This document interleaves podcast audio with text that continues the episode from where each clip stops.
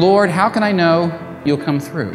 And it's absolutely astonishing that what God does is He appears and He passes between these pieces.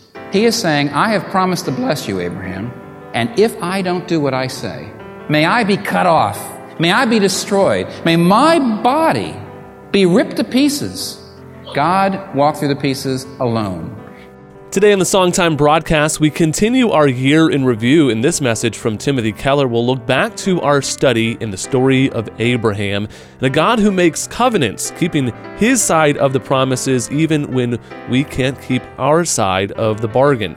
Stay tuned for that powerful message. But first, we're going to be joined by Christopher Ash as a part of our Doctrine series as we talk about the sovereignty of God and how God is in complete control of everything, even when it seems that the world around us is falling apart.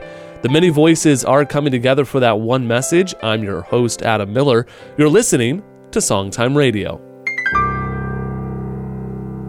Earlier in the year, we started off with a commitment to challenge you to grow in doctrine and theology, where we're using Paul David Tripp, uh, his book, Do You Believe, which broke down uh, the whole year into 12 distinct doctrines, and we didn't get through all of them. Quite honestly, I wish there was more we could have done there. There were so many interviews we wanted to do, but based on scheduling and all these other conflicts, it didn't always work out to our exact anticipation. But we did have several really great interviews, one of them with Christopher Ash, who wrote a book called Where Was God When That Happened? and other questions about God's goodness, power, and the way he works in the world. As we think about the God who is, the God who is sovereign and in control of all things, it's hard for us to reconcile that with the reality that we face trials and tribulations on a regular basis. If God is truly on his throne and Christ is seated at his right hand, then why do we face so many troubles in this world? Why do the things that we set our minds to and our hopes to seem to fall apart? I posed that question earlier this year with Christopher Ash and asked him why it is that if God is in complete control, would he allow us to go through certain circumstances and ask this question Where were you when that happened to me, God? Here is Christopher Ash. I suppose the kinds of things where the, where the scriptures in the Psalms, for example, they talk a lot about waiting mm-hmm. and hoping and praying. And that's a lot of the life of faith is waiting trusting that God will do what He's promised He will do, but bowing before His wisdom and trusting that He's doing things patiently and wisely and well, and that although we think we could organize it better, we really can't. And I was, when I was working on the book of Job some years ago, that thing about waiting, such mm. a big deal. Job's comforters don't have any place for waiting. It's all got to happen straight away. But Job waits and struggles. And in the end, he's blessed. Mm. And ultimately, you know, God asked Job a question, right? Where were you? Um, yes. This idea of of Job thinking, you know, asking this question, "Where were you, God, when?" and then God asking the question, "Where were you?" Uh, that really puts everything into perspective. It does, and it's it's the wisdom of God, the infinite wisdom of God, that God, as it were, He has the whole picture. He knows what He's doing, and none of us has more than a tiny little bit of the picture. Mm-hmm. So we think we know the best thing to do. If you know the, the sort of thing somebody says, "If I were God," um, to which the proper answer is, "It's a good thing you're not. it's a good thing I'm not." Mm. Now, sovereign um, it l- literally translates into a, a world that we understand. It, it talks about kingship, uh, rule, and reign, uh, a sovereign leader, a king of kings, a lord of lords. Uh, that certainly deals with the fact that God is the highest and most preeminent leader and the king of kings, but does it really imply does sovereignty do we are we putting a weight on God that is beyond what uh, what he has actually described that he is actually in control of all things or is it simply above all things? Uh, that's a really good question and i'm confident that the bible says that god really is in control that nothing happens without god's decree in some sense that he controls vegetation, he controls animals, he controls the weather, He even directs the human heart. He controls nations. Um, nothing happens outside of his. There's no power independent of God anywhere. But I think the other thing that's really important is the prayer in the Lord's Prayer that your will be done on earth as it is in heaven, which implies, I think, both that God's will is done on earth, but that it's not done on earth in the same way as it's done in heaven. Mm. And we're longing for the day when it will.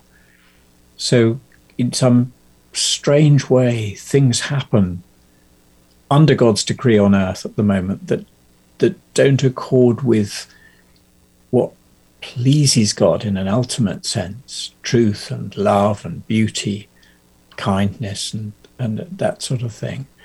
And it's really hard to get your head around, isn't it? I mean, I, I theologians sometimes talk about the distinction between what God de- wills in his decrees and what God wills in terms of what pleases him morally and ethically.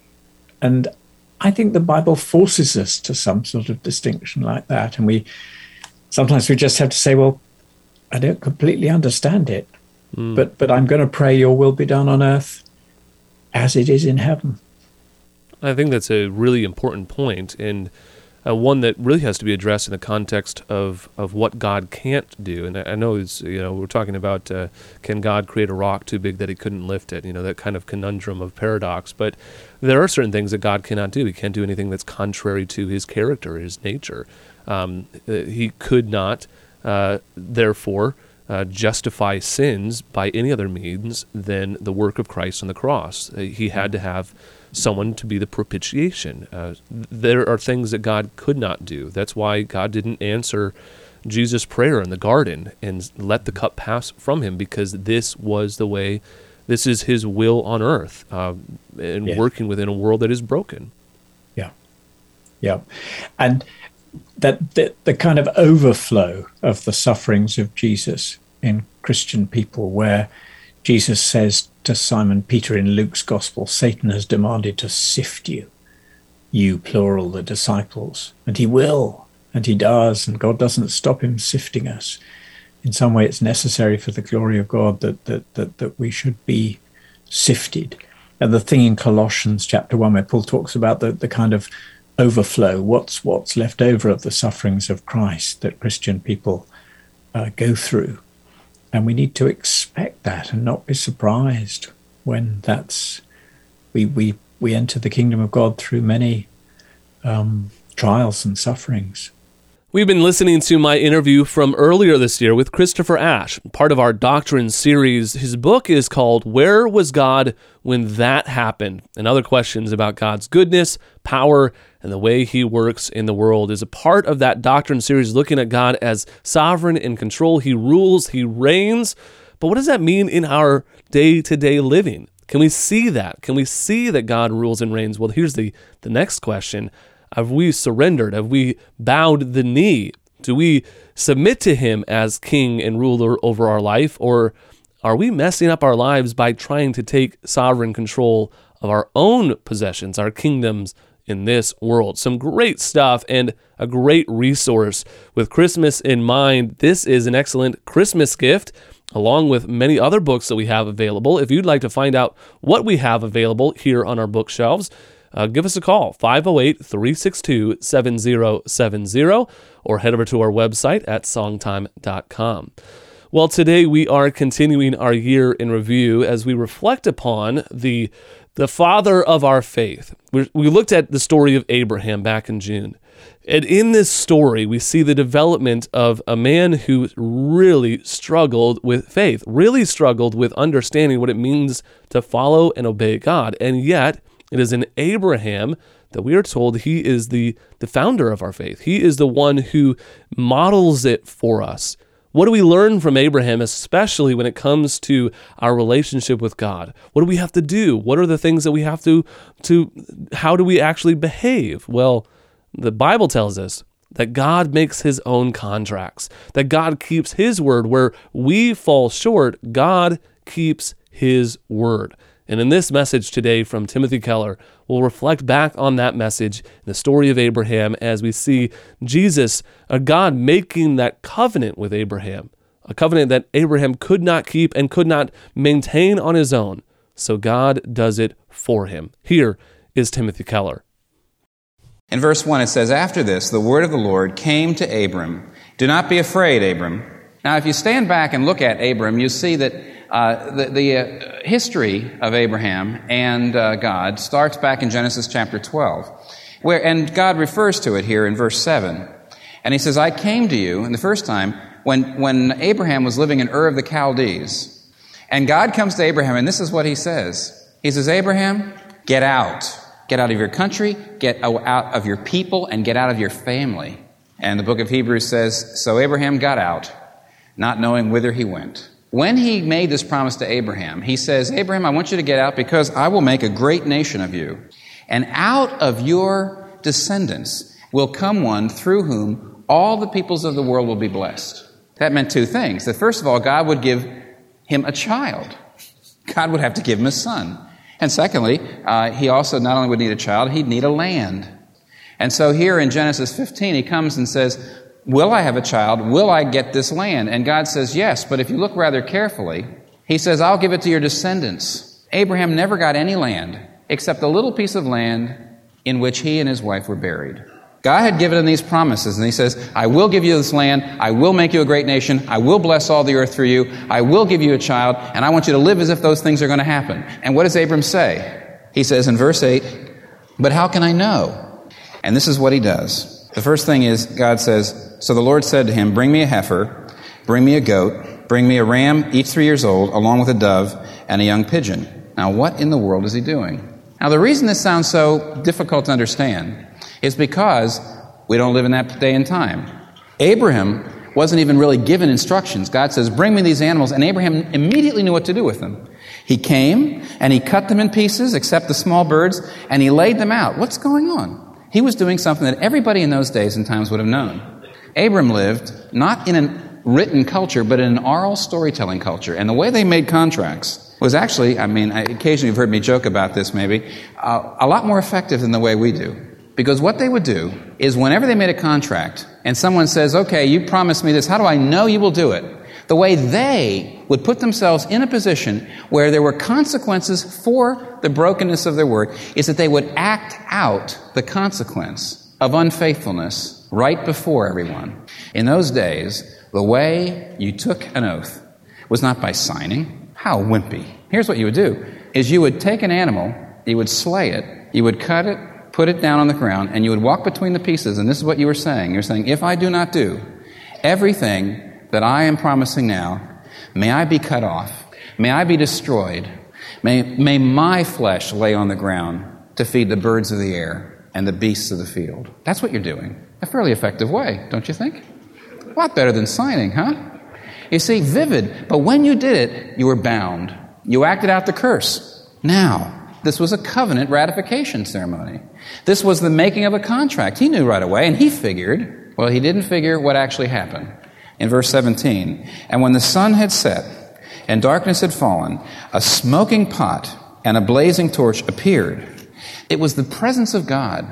Look, verse 17, it passed between the pieces. This is the gospel. You see, there's always two problems with trusting God.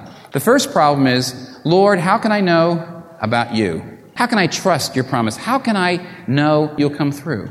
And it's absolutely astonishing that what God does is He appears and He passes between these pieces. Do you now know what He's saying? He is saying, I have promised to bless you, Abraham, and if I don't do what I say, may I be cut off, may I be destroyed, may my body be ripped to pieces. God's saying this. Now, if you think that's amazing, it is.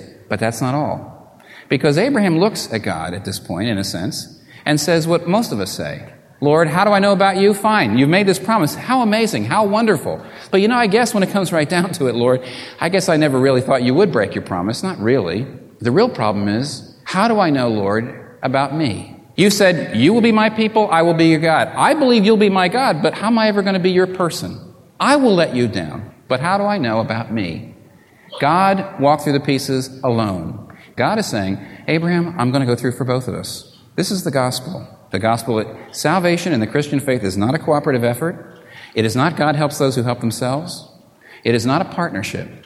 God comes through and says, I will take upon myself the curse of the covenant for both of us. Abraham, may I be cut off if I don't do my part of the bargain, but Abraham, may I be cut off if you don't do yours.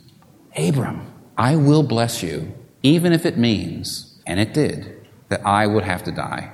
Don't you realize that centuries later, darkness came down again? You read about it in Mark chapter 15, verse 33, where it says, And at the sixth hour, darkness came over the whole land. And the ninth hour, Jesus cried, My God, my God, why hast thou forsaken me? Isaiah 53, verse 8 says, He was cut off from the land of the living. For the transgression of my people, he was stricken. Now, here's how we apply this. First of all, will you see that all of your problems, and I mean all of your problems, and I mean all of your problems, come because you don't trust the promises of God? Do you know why you're worried? You don't trust His wisdom. You really don't. Do you know why you're angry and maybe bitter? You don't trust His justice. Do you know why some of you hate yourselves? Because you don't trust His love and His grace. In fact, do you know why you disobey anytime ever? Why you ever do the wrong thing? Because you don't trust that God is better than anything you could possibly get by disobeying. In other words, you believe I better do what will make me happy because if I trust God, if I trust God, if I trust God all the way to the bottom, I will miss out. Jesus Christ loves you so much. God poured hell itself down on him. Look at that. If you do, you'll trust. What you need is to see him. And you will say, Lord God, you are my shield, not circumstances, and you are my exceedingly great reward. Don't you see? He doesn't say, my dear friends, he doesn't say, I've come to bring you your reward. He says, I've come to be your reward. I've come to give you Jesus. Let's pray. Father, thank you for a salvation like this. How will we escape if we neglect so great a salvation? We pray it in Jesus' name. Amen. This has to be one of my favorite sermons. It's such a great reminder, the story of Abraham, and why it's so foundational to much of the New Testament. Uh, I would get the kids up on a Sunday morning and have them sing the song Father Abraham because it is such an important song, although it's really for the kids, just calisthenics. It's just about the hokey pokey, you know, moving your arms and, and legs and jumping around the, the song itself establishes for us a crucial component to our New Testament, constantly being reminded that Abraham is the father of our faith, and he does so abstractly. We're not genetically tied to Abraham necessarily, but we are tied to Abraham because through Abraham's faith, it is modeled for the rest of us on how to trust in God. And that means we, we believe God, and that is counted to us as righteousness. It is not our works, it is not our effort. In fact, the covenant that, that God makes with Abraham was one sided. God alone could keep that promise. Abraham would mess it up right after that story. He would go and do something foolish because Abraham was, uh, was in the flesh. Abraham was a sinner, just like you and just like me. But it's not about the, the goodness of our nature. It's not about how good we can be. It's about how good God is. Faith is not about us having enough to, to actually be spiritual, but our faith is the one we are trusting in. And we are trusting in God. We are trusting in His Son, Jesus Christ. And that is why Abraham is the father of our faith, believing God, obeying God, following God in all circumstances, and trusting Him and resting upon Him. The story of Abraham really shines through and is the foundation of our study in Ephesians as well as in Galatians this last year, is just central to the whole New Testament understanding of faith. And it was a great study this past June. If you are remembering all of the things that we've been through and they're bringing back good and positive memories and, and a reminder to go deeper in your faith, that's ultimately our goal. This week and really this month, as we reflect upon our previous studies, we want you to be reminded and to be reinvigorated and to count your blessings. Thanksgiving is just around the corner, and this is something that we ought to be thankful for. If you're thankful for the ministry of Songtime and the, the way that we've been able to encourage you in your faith, would you consider giving back to the Songtime ministry? You can do so by writing to us at Songtime Radio, P.O. Box 100, Barnstable, Massachusetts 02630, or you can give us a call. It's 508 362 7070. You can also head over to our website at songtime.com, or you can look us up on social media. But don't forget to tune in again tomorrow as we continue our year in review. We'll look at our study in the book of Psalms and reflect upon the many emotions that the Psalms bring forth, but in particular, how they teach us how to lament. And my problem is that my affections are all disordered, aren't they? And I take it that one of the main things that the Psalms do is to order our disordered affections. On behalf of everyone here at Songtime and our late founder, Dr. John DeBrine, who has always encouraged you to grow in grace so that you won't groan in disgrace, we want to thank you for listening. From Cape Cod, I'm Adam Miller with our theme verse in Ephesians 1 3 and 4. Blessed be the God and Father of our Lord Jesus Christ, who has blessed us in Christ with every spiritual blessing in the heavenly places, even as He chose us in Him before the foundation of the world, that we should be holy and blameless before Him.